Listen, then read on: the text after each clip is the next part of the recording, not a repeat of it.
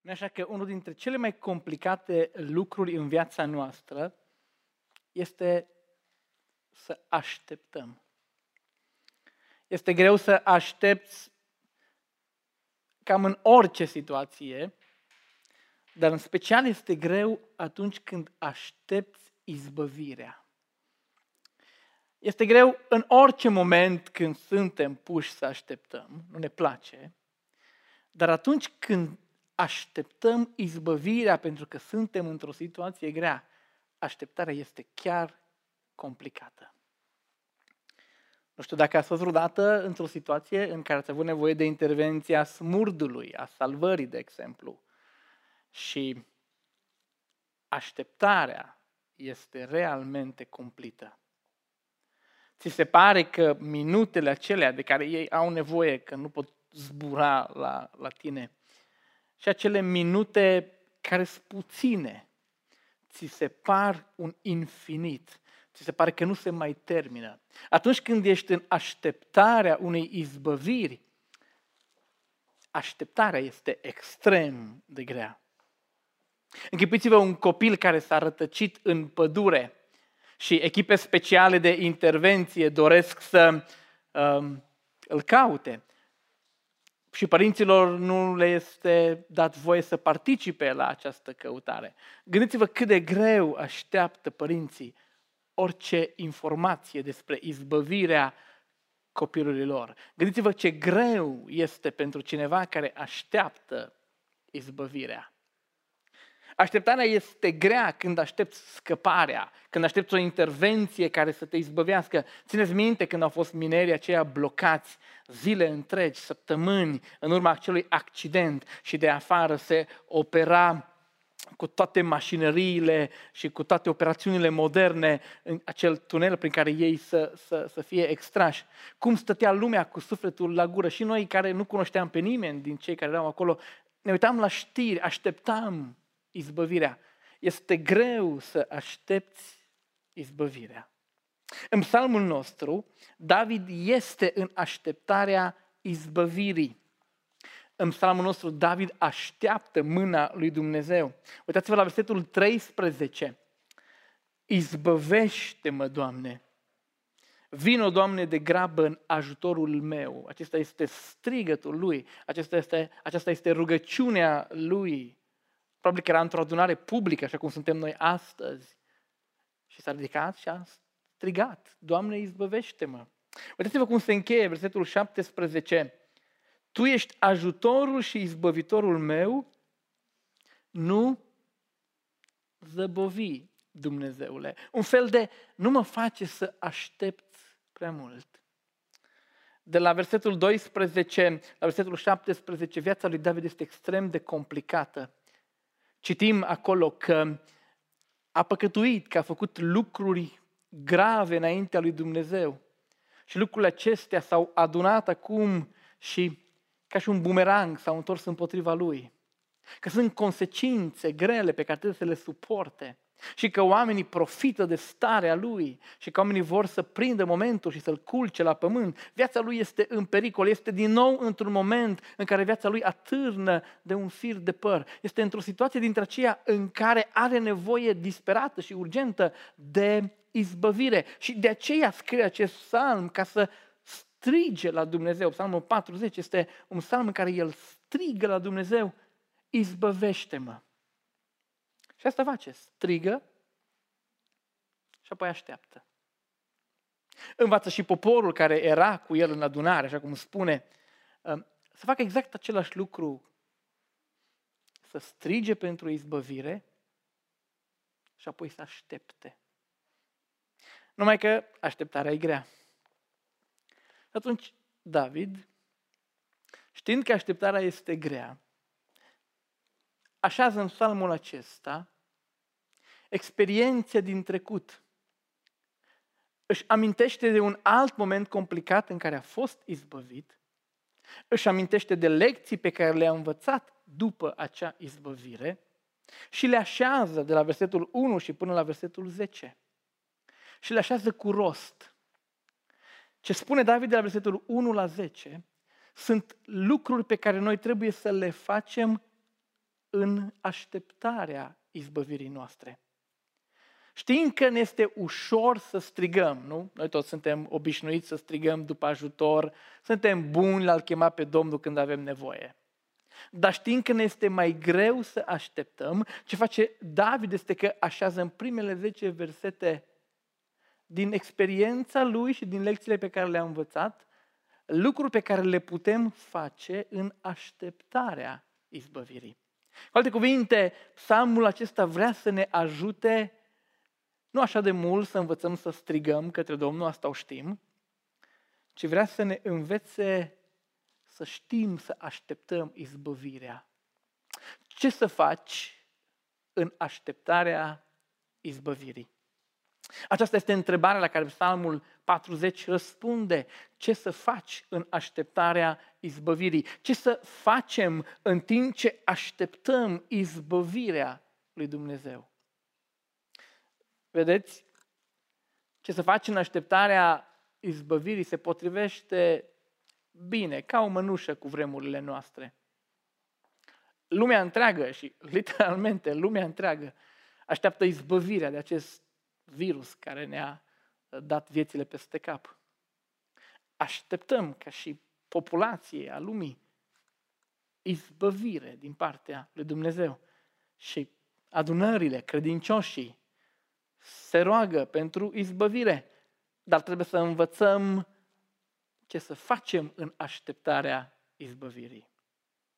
Dar nu doar această problemă medicală ne frământă pe noi. Mă întrebare câți dintre cei care mă ascultați aici în casa Domnului a, și poate pe internet, câți dintre noi nu suntem în așteptarea izbăvirii? Câți dintre noi nu avem viața complicată într-un loc sau în altul? Câți dintre noi nu suspinăm înaintea lui Dumnezeu cu strigătele noastre și spunem, Doamne, nu zăbovi, Doamne, ascultă-mă, Doamne, vino de grabă. Doamne, nu întârzia, vino și în dreptul meu. Oare câți dintre noi nu avem nevoie de izbăvire și în această perioadă trebuie să învățăm cum să așteptăm izbăvirea, ce să facem în așteptarea izbăvirii. Câte vieți distruse nu așteaptă izbăvirea?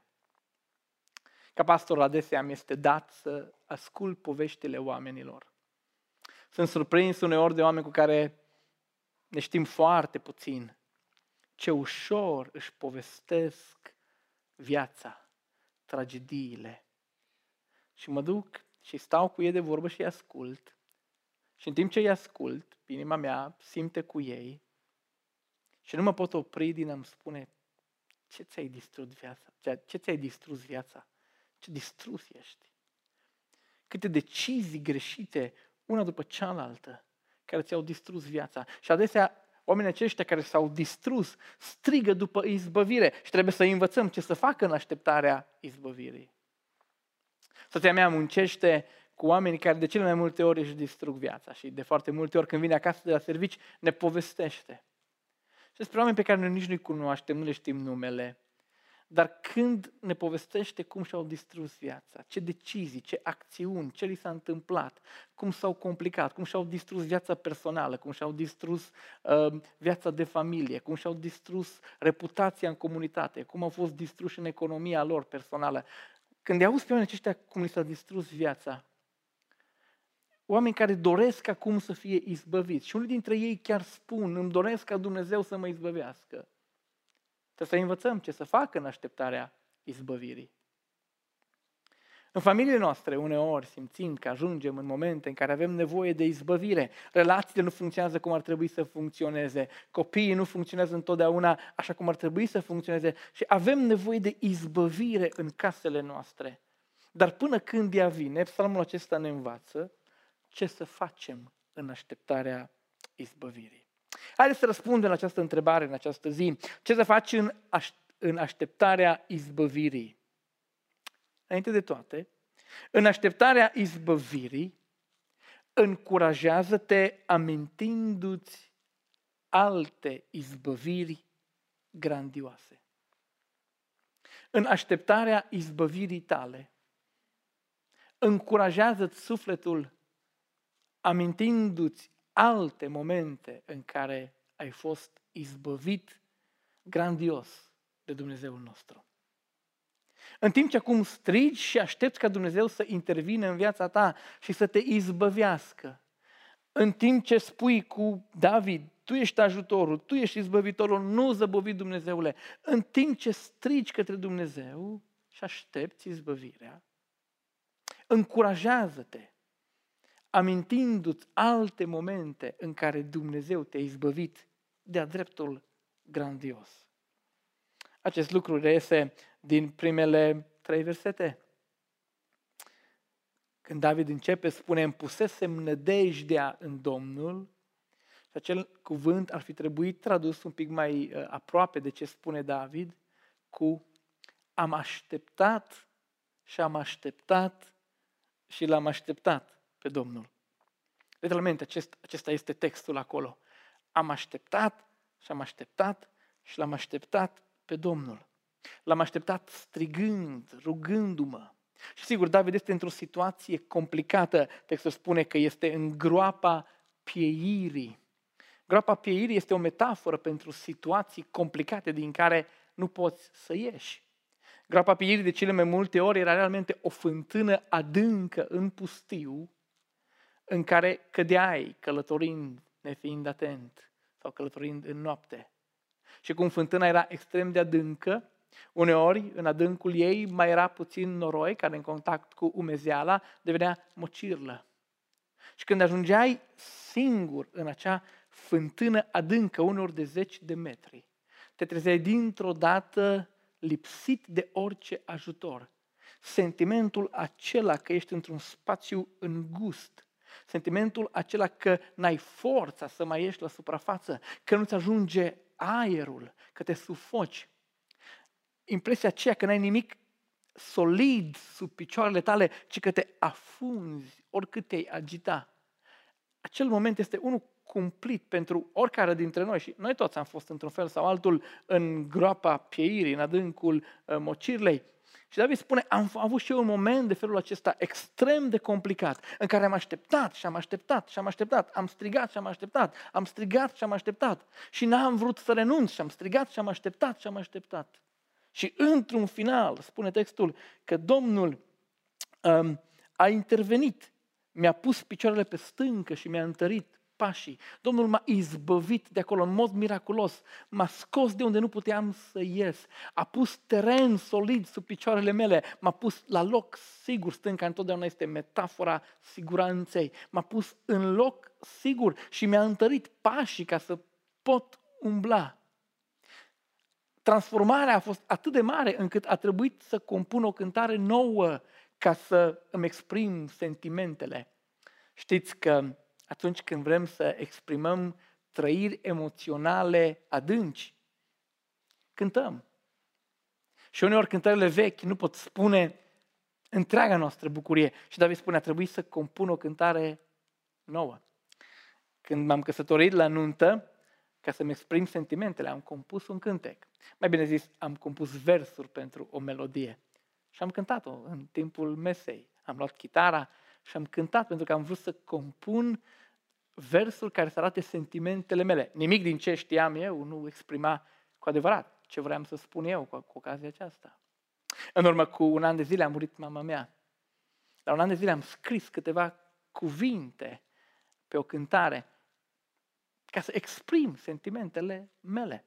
Cei care compun și sunt buni la lucrul acesta știu că sunt momente în care ca să exprim ce s-a întâmplat în tine, compui o cântare nouă. Și ceva ce David este că le spune celor care acum așteptau izbăvirea, am fost într-o situație cumplită, n-am putut să ies, dar am așteptat, Dumnezeu a intervenit, a schimbat lucrurile așa de mult încât toți cei care au văzut lucrul acesta s-au temut și s-au încrezut în, în Domnul. Au învățat din experiența mea s-au încurajat din experiența mea. Și acesta este primul lucru pe care putem să-l facem și noi. În momentele în care suntem în așteptare, în care Dumnezeu ne pune în așteptare, în care Dumnezeu ne zice, mai așteptați până la momentul intervenției. Din rațiunile Lui, întotdeauna a tot înțelepte. Ce trebuie să facem este să ne amintim momente în care Dumnezeu ne-a scos din groapa pieirii, să ne amintim cântecele noi pe care le-am cântat, să ne amintim și să ne încurajăm de alte intervenții miraculoase ale lui Dumnezeu. În timp ce aștepți izbăvirea de acum, încurajează-te amintindu-ți de izbăviri grandioase anterioare. Este ca și cum, stând la malul Iordanului să treacă poporul lui Dumnezeu, conducătorii le-au adus aminte de o izbăvire și mai mare când au trecut prin Marea Roșie. Și în timp ce ești acum și aștepți izbăvirea să treci Iordanul, îți aduci aminte de o altă izbăvire și mai mare, când Dumnezeu a desfăcut pentru ei Marea Roșie. În așteptarea izbăvirii de acum, ne încurajăm amintindu-ne de alte momente în care Dumnezeu a lucrat grandios în viețile noastre. Este, dacă vreți, ca și atunci când tinerii noștri au examene, nu chiar la primul, dar la al doilea, la al treilea, când au ceva experiență. Și se încurajează ei pe ei, povestindu-și lor, povestind în familie, povestind unii cu alții, de alte examene pe care le-au luat cu brio, la care s-au descurcat, la care și dacă n-au fost super pregătiți, mintea le-a funcționat și au știut să pună informațiile cap la cap. Și în timp ce își povestesc lor alte momente în care au fost izbăviți de examen, se încurajează pentru ziua de mâine și pentru examenul de mâine. Este ca și într-o sală de operație, când uh, cei care urmează să fie duși în sala de operație, am fost acolo, știu ce se povestește. Toți povestesc de alte momente în care doctorul care îi operează pe ei a mai operat, fie pe unul dintre ei, fie pe alți cunoscuți de lor. Și a reușit, a fost un succes. Și povestesc cum prietenul lor, rudele lor, toți sunt bine în urma aceluiași gen de operație. Și efectul este că amintindu-și de succese, de intervenții de succes al acelui doctor înainte, se încurajează că va fi la fel și cu ei. Acesta este mecanismul primei părți a psalmului nostru. David ne încurajează că în timp ce suntem în așteptare, să ne încurajăm cu izbăviri pe care Dumnezeu deja le-a, le-a lucrat. Poate că veți spune că este autosugestie, poate că veți spune, da, ne încurajăm așa uh, în mod fals unii pe alții, poate că veți spune că ne mințim și ne spunem nouă ce vrem noi să auzim, dar nu este așa. Este un mod biblic de a gândi. Întotdeauna te uiți la ce a făcut Dumnezeu în trecut și aștepți ca Dumnezeu să intervină la fel. Poate că ești aici și aștepți izbăvirea lui Dumnezeu și numai tu și Domnul știe în ce domeniu al vieții tale. Poate că e sănătate, poate că sunt finanțe, poate că sunt relații de suflet, poate că sunt proiecte de dezvoltare a vieții tale și a lucrării tale. Cine știe în ce domeniu tu aștepți izbăvirea? Până când ea vine, încurajează-te, aducându-ți aminte de momente în care Dumnezeu deja te-a izbăvit grandios. Așa putem să așteptăm izbăvirea.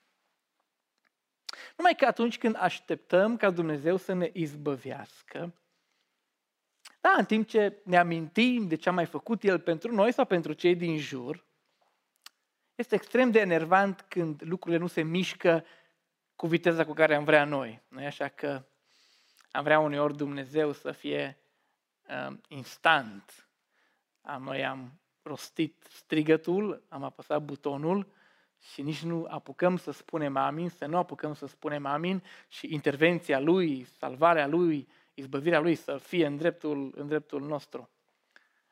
Și când nu se mișcă lucrurile cum vrem noi, când nu există viteză, sau când Dumnezeu nu le duce în direcția în care vrem noi, sau când Dumnezeu începe să ne izbăvească, dar nu cum ne-am gândit noi, sau când nu înțelegem ce face Dumnezeu cu viața noastră, suntem ispitiți să luăm lucrurile în propriile noastre mâini și să începem să facem noi jocurile. În perioada de așteptare a izbăvirii lui Dumnezeu, există acest pericol imens ca și Avram să-ți pierzi răbdarea, să iei lucrurile în mâinile tale și să complici pentru tot restul vieții viața și planurile lui Dumnezeu. De aceea, în așteptarea izbăvirii, ne învață David un al doilea lucru. În așteptarea izbăvirii, înnoiește-ți hotărârea de a nu sabota planurile lui Dumnezeu cu viața ta. Și am să repet și apoi am să explic. În timp ce aștepți izbăvirea lui Dumnezeu, întărește în sufletul tău, în mintea ta, hotărârea, convingerea de a nu sabota planurile lui Dumnezeu cu viața ta. În timp ce aștepți ca Dumnezeu să te izbăvească, fii hotărât să nu sabotezi, să nu strici tot ce Dumnezeu a planificat pentru tine. Uitați-vă în uh, textul nostru de la versetul 4. David își amintește că după ce a fost izbăvit din groapa pieirii, a învățat un lucru, a învățat cu surprindere, cu uimire, cu bucurie. A învățat un lucru pe care noi adesea îl uităm, versetul 5. Doamne Dumnezeule, multe sunt minunile și planurile tale pentru, pentru mine. Acesta nu este un verset care trebuie smuls din context, este un verset care trebuie păstrat în contextul acesta al izbăvirii și al așteptării. Dumnezeu l-a izbăvit și după ce piciorul a fost pe stâncă și pașii întăriți, apucă să se trezească, să se uh, uh, limpezească la minte și realizează, wow, totul făcea parte dintr-un plan. De fapt, groapa aceea, adâncul acela, izbăvirea la timpul pe care Dumnezeu l-a vrut, așteptarea mea, strigătele mele, toate făceau parte dintr-un plan. Este ca și când te uiți în urmă și zici, a, totul a fost extrem de bine orchestrat. Și David spune, da, când suntem în așteptare, ar trebui să ne amintim că, de fapt, Dumnezeu are un plan că Dumnezeu este arhitectul cel mai bun atunci când este vorba de planurile cu, cu viața noastră. Când spune nimeni nu se poate asemăna cu tine, nu este un cuvânt care trebuie smuls de acolo și să spunem în general, pe, cu Dumnezeu nu se poate asemăna nimeni. Este adevărat. Dar în textul acesta este, nimeni nu se poate asemăna cu tine la facerea de planuri, la creierea de idei noi, de planuri noi cu viețile noastre. Nimeni nu e așa de creativ, de priceput, de înțelept în a crea planuri pentru viețile voastre și pentru, pentru, viața, pentru viața mea. Și descoperim adesea, spune David, că atunci când Dumnezeu ne pune în așteptare sau când ne scoate, descoperim că El este cel mai bun planificator al vieții noastre. Numai că, la versetul 4, El ne zice, Ferice de omul care își pune încrederea în Domnul și nu este de încredere în general, deși e bine să ne încredem în Domnul totdeauna, ci este ferice de cel care își pune încrederea în Domnul în sensul că se încrede că Dumnezeu are un plan și că planul lui este cel mai bun. Îi ferice omul acela care spune în mijlocul așteptării izbăvire, izbăvirii, mă încred în tine și în planurile tale, mă încred în înțelepciunea cu care ai făurit planul acesta și nu se îndreaptă spre cei trufași și mincinoși. Este foarte interesant, cuvântul mincinos de acolo nu este strict mincinos, literar, ci este omul care se îndreaptă spre idolii. Omul care nu-L are pe Dumnezeu. Și ce spune David este că e bine de omul care stă cu planul lui Dumnezeu și chiar dacă încă nu știe cum se întâmplă, nu se îndreaptă către alții, nu cere ajutor de la oamenii care nu-L au pe Dumnezeu, nu se lasă redirecționat de la oameni care, pentru că nu l-au pe Dumnezeu, tot ce spun este greșit. Oameni care nu se lasă duși pe un drum greșit pentru că sunt sfătuiți de cei care îl scot pe Dumnezeu din calcul. Și nu vreau să spun că nu trebuie să ascultăm la cei care nu l-au pe Dumnezeu. Există multă înțelepciune și există multe sfaturi bune.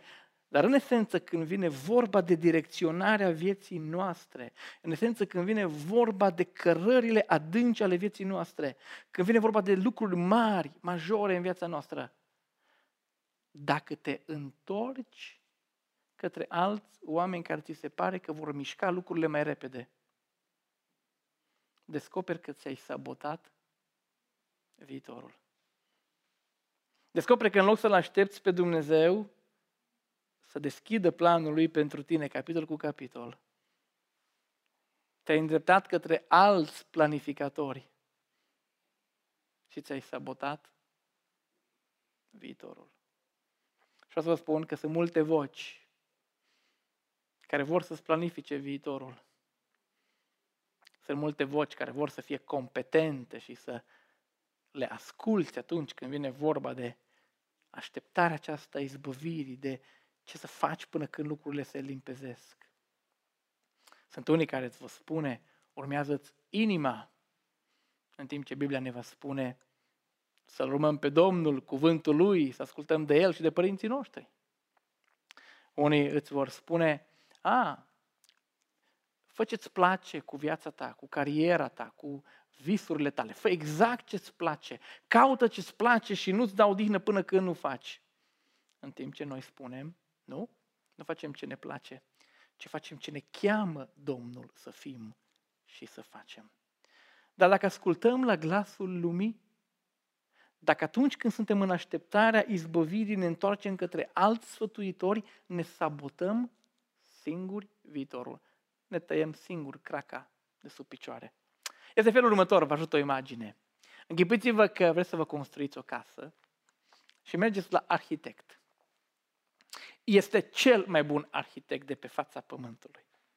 Și se oferă să vă ajute să vă construiți casa. Dar vă spune că vă va descoperi diferitele faze ale planului la momentul potrivit. Nu vă dă totul deodată, dar puteți începe. Și îți dă planul de fundație și te apuci să faci fundația. Și apoi te pune în așteptare. Și tu tot aștepți, îi scrii să-ți trimită planul pentru parter. Și el te mai pune în așteptare. Și tu mai insisti, mai dai un telefon și mai vrei să-ți trimită și îi spune, mai așteptați, vă rog, puțin. Și după vreme te saturi și zici, știi ce? Mă duc la alt arhitect. Și te duci la un alt arhitect care construiește el pe fundația ta și îți faci ce ți-a zis el. Și cândva apuci să compari planul arhitectului pe care l-ai ales în așteptarea aceea că n-ai mai avut răbdare, cu planul arhitectului care te-a ținut o vreme în așteptare, cu bună știință. Și descoperi că ți-ai făcut o cocioabă, un coteț, în comparație cu ce avea în minte acest arhitect pentru tine. Pentru că te-ai întors către cei mândri și aroganți, fără de Dumnezeu. Ți-ai sabotat viitorul. În timp ce aștepți izbăvirea lui Dumnezeu, hotărăște-te să nu-ți sabotezi viitorul. Așteaptă până când Dumnezeu îți arată lucrurile. Nu fă pași dacă n-ai convingerea că lucrurile celea vin cu și de la Dumnezeu. Nu te duce într-o direcție în care te trimit oamenii care n-au nimic de a face cu Scripturile și cu Domnul nostru. S-ar putea să ajungi în altă groapă a pieirii, cu lucrurile și mai distruse. Așadar, ce să faci în așteptarea izbăvirii? În așteptarea izbăvirii, încurajează-te amintindu-ți de alte izbăviri grandioase. În așteptarea izbăvirii, înnoiește-ți hotărârea de a nu sabota planurile lui Dumnezeu pentru tine. Rămâi cu arhitectul, cu arhitectul șef al Universului. Sunt cele mai bune planuri. Numai că atunci când ele se descoperă, dacă este să duc metafora arhitectului mai departe, atunci când în sfârșit ți le trimite, s-ar putea să nu-ți placă. O, Doamne, de câte ori Dumnezeu, când ne descoperă ce vrea pentru noi, nu ne place. De câte ori Dumnezeu, când desfășoară înaintea noastră ce a gândit pentru noi, e în contradicție cu ce am gândit noi pentru noi. Când Dumnezeu ne cheamă într-o zonă și noi am vrut în alta, când noi ne-am văzut în partea aceea, Dumnezeu ne-a pus în cealaltă parte. De multe ori, ca și la Iona, nu? Dumnezeu ne zice, planul meu este să te duci la Ninive și ne luăm bilete și plecăm în exact sens opus. Și David știe că în perioada aceea în care așteptăm izbăvirea, există posibilitatea ca dacă Dumnezeu duce lucrurile într-o parte să nu vrem. El știe și de la Saul, cel pe care l-a înlocuit uh, pe tron, știe și din viața lui personală, știe și din Scripturi că există această înclinație a omului când Dumnezeu îi spune stânga, omul să facă dreapta și când Dumnezeu zice dreapta, omul să facă stânga. De aceea, în așteptarea izbăvirii, el își pregătește poporul în această rugăciune comună, învățându-i că în așteptarea izbăvirii să te pregătești, să asculți orice ți-ar cere Dumnezeu. În așteptarea pregătirii, în așteptarea izbăvirii, trebuie să te pregătești, să-ți pregătești inima, sufletul. Să te pregătești militarește. Să asculți orice ți-ar cere Dumnezeu. Știți că uneori Dumnezeu de aia întârzie cu izbăvirea? Pentru că nu suntem pregătiți să ascultăm orice ne-ar cere. Știți că există chiar așa o mică relație, o mică corespondență. Când suntem pregătiți să ascultăm orice ne-ar cere, Dumnezeu intervine. Știți că am putea grăbi uneori intervenția lui Dumnezeu dacă inima noastră ar fi gata și ar zice cu adevărat, Doamne, orice îmi vei cere, voi asculta? Aceasta este cealaltă secțiune a psalmului. Când Scriptura spune, tu nu dorești nici jerfă, nici dar de mâncare, ci mi-ai străpuns urechile, aluzia este la faptul că în contextul biblic iudaic, atunci când Dumnezeu te izbăvea, atunci când Dumnezeu făcea ceva, te duceai natural și aduceai la templu o jerfă. Era obiceiul să răspunzi la ce ți-a făcut Dumnezeu. Și de obicei, când Dumnezeu te izbăvea, aduceai o jertfă de mulțumire. Dacă erai păcătos și vrei iertare, aduceai o jertfă pentru păcat. Dacă Dumnezeu ți-a dat daruri multe și vrei să te dedici Domnului, duceai o jertfă ardere de tot, care însemna că te dai Domnului. Dar în esență puteai să te duci la templu și să aduci o jertfă care corespundea cu starea sufletului tău. Și David a vrut să facă și el lucrul acesta. Țineți minte că Dumnezeu l-a scos din um, groapa pieirii, că a cântat o cântare nouă și acum se pregătea să aducă jertfa.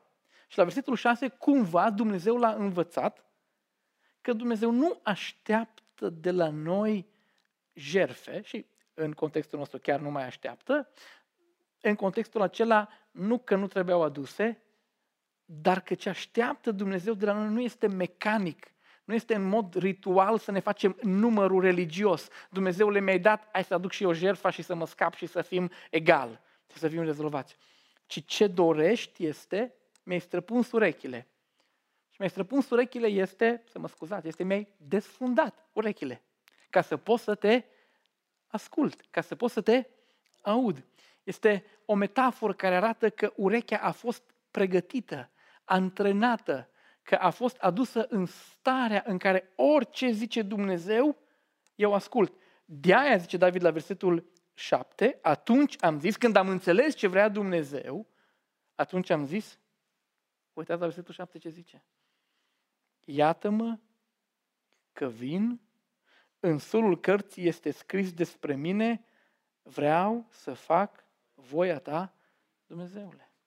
David a priceput ce vrea Dumnezeu și ne învață și pe noi că în așteptarea izbăvirii trebuie să așezăm în inima noastră această dorință această hotărâre, această convingere, această pornire că orice ne-ar cere Dumnezeu, orice ar ieși din gura Lui pentru noi, orice ar aduce Dumnezeu în viața noastră, aia vom face. În textul nostru, David deschide sulul cărții de Deuteronom, probabil, unde erau lucruri pe care un rege trebuia să le facă. Și David spune, am înțeles, ce vrea Dumnezeu este să ascult de cele percepte. Mai ales că am păcătuit și am greșit, trebuie să mă întorc și orice ar vrea Dumnezeu cu mine, ar trebui să vreau și eu. Și în timp ce noi toți așteptăm ca Dumnezeu să ne izbăvească de pandemie, de necaz, de boală, de examen, de criză economică, de ce vine peste noi, inima noastră ar trebui să-și întărească convingerea. Doamne, orice ai avea Tu pentru mine, și eu vreau să să ascult. Gândiți-vă la un militar care vrea odată să fie izbăvit din lupta în care este implicat. și ascultă orice ordini de superiorul, ca odată să poată fi izbăvit. Gândiți-vă la un pacient care își dorește așa de mult să scape odată de spital, de salon, de mirosul acela de dezinfectanți, de injecții, de tratamente. Este pur și simplu îngrozit, e sătul de spital. Și orice îi spune medicul, așa și spune, am auzit oameni zicând, domnul doctor, orice îmi spuneți, fac, pentru că vreau odată să fiu izbăvit, scăpat. Cu această atitudine ar trebui să fim și noi. Orice mi cere, Doamne, orice ar ieși din gura Ta pentru mine, vreau, mă pregătesc de izbăvire, așteptând izbăvirea Ta cu o inimă care este gata să te asculte. Nu gândiți-vă la un deținut de război sau în închisoare. Știți că atunci când uh, deținuții sunt uh, puși în, uh, în uh, detenție, ei știu că dacă respectă niște reguli, când vine comisia de eliberare condiționată, dacă au împlinit tot ce se poate împlini, pot pleca mai repede. Și cei care vor să fie izbăviți și să scape odată de gratii, de celulă, cei care vor izbăvirea și o viață nouă, spun, tot ce îmi zic șefii mei, superiorii mei, fac pentru că vreau să fiu izbăvit. Este exact așa cu noi în textul acesta. David spune, în așteptarea izbăvirii, da, aduți aminte că Domnul a mai izbăvit și încurajează-te. În așteptarea izbăvirii, da, poți să fii hotărât și să știi că planurile lui Dumnezeu sunt cele mai bune și să nu le sabotezi. Dar dacă doar astea două, nu le completezi cu, Doamne, te voi asculta orice ai avea pentru mine. S-ar putea să intri în prelungiri cu așteptările tale. Mă întreb dacă Dumnezeu ar modifica toate visurile noastre. Dacă Dumnezeu ar veni și ne-ar spune, scriem pe foaie ce vrei cu viața ta. Ce pune cele mai adânci visuri ale tale. Și dacă Dumnezeu ar veni apoi, și mulțumesc, și ar rupe. Ce ai face? Dacă Dumnezeu ți-ar înmâna visuri total contrare, planuri total diferite, dacă Dumnezeu te-ar ține în anonimat și în, într-o viață economică obișnuită, spre sărăcie mai mult decât spre bogăție. Dacă Dumnezeu ți-ar zice, a, ai vrut cinci copii, nu o să ai niciunul. Dacă Dumnezeu ți-ar zice, a, ai vrut să stai într-un spațiu mai mare, la loc larg, nu o să fie acolo. Dacă Dumnezeu ți-ar zice, ai vrut să fii educat la cele mai înalte nivele, nu o să ai niciodată aceste recunoașteri academice mari și cunoscute. Dacă Dumnezeu ți-ar lua tot ce tu ți-ai propus, ce ai face?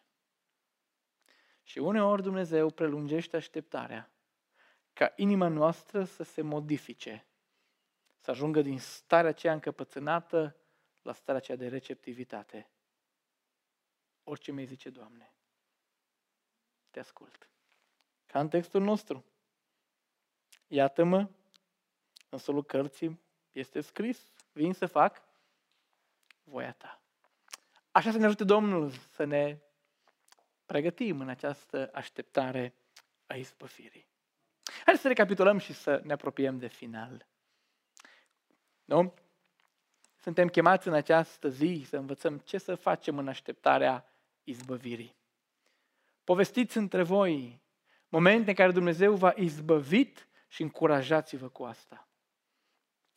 Hotărăște-te să nu sabotezi planurile lui Dumnezeu cu tine. Nu te întoarce către un alt arhitect. Rămâi cu arhitectul șef al Universului. Și întărește-ți convingerea inimii. Aduți inima, jură înaintea lui Dumnezeu. De ce n-ai folosit această dimineață ca pe un moment de juruință dintre aceea sublimă și solemnă? Dumnezeule, orice mi-ai cere, dar orice mi-ai cere, te voi asculta. Așa trebuie să ne purtăm în așteptarea izbăvirii. Și când lucrurile se vor termina, când vom vorbi la trecut despre această perioadă de așteptare, ce ar trebui să facem? Nu ține în inima mea îndurarea ta, ci vestesc adevărul tău și mântuirea ta. Nu tac, nu ascund, nu pot păstra doar pentru mine. Pur și simplu spun și altora, cuvântul de acolo vestesc, adevărul este realmente cuvântul pentru proclam, îl spun și altora. Și ce spun este că dacă mai izbăvit, chiar dacă eu am făcut câteva lucruri în perioada aceasta de așteptare, până la urmă meritul este tot al lui Dumnezeu. Că El e bun și credincios. Când lucrurile se vor termina și vom ieși la mal, vom fi izbăviți, vom fi pe stâncă, haideți să ne întoarcem spre Cel a căruia sunt toate meritele.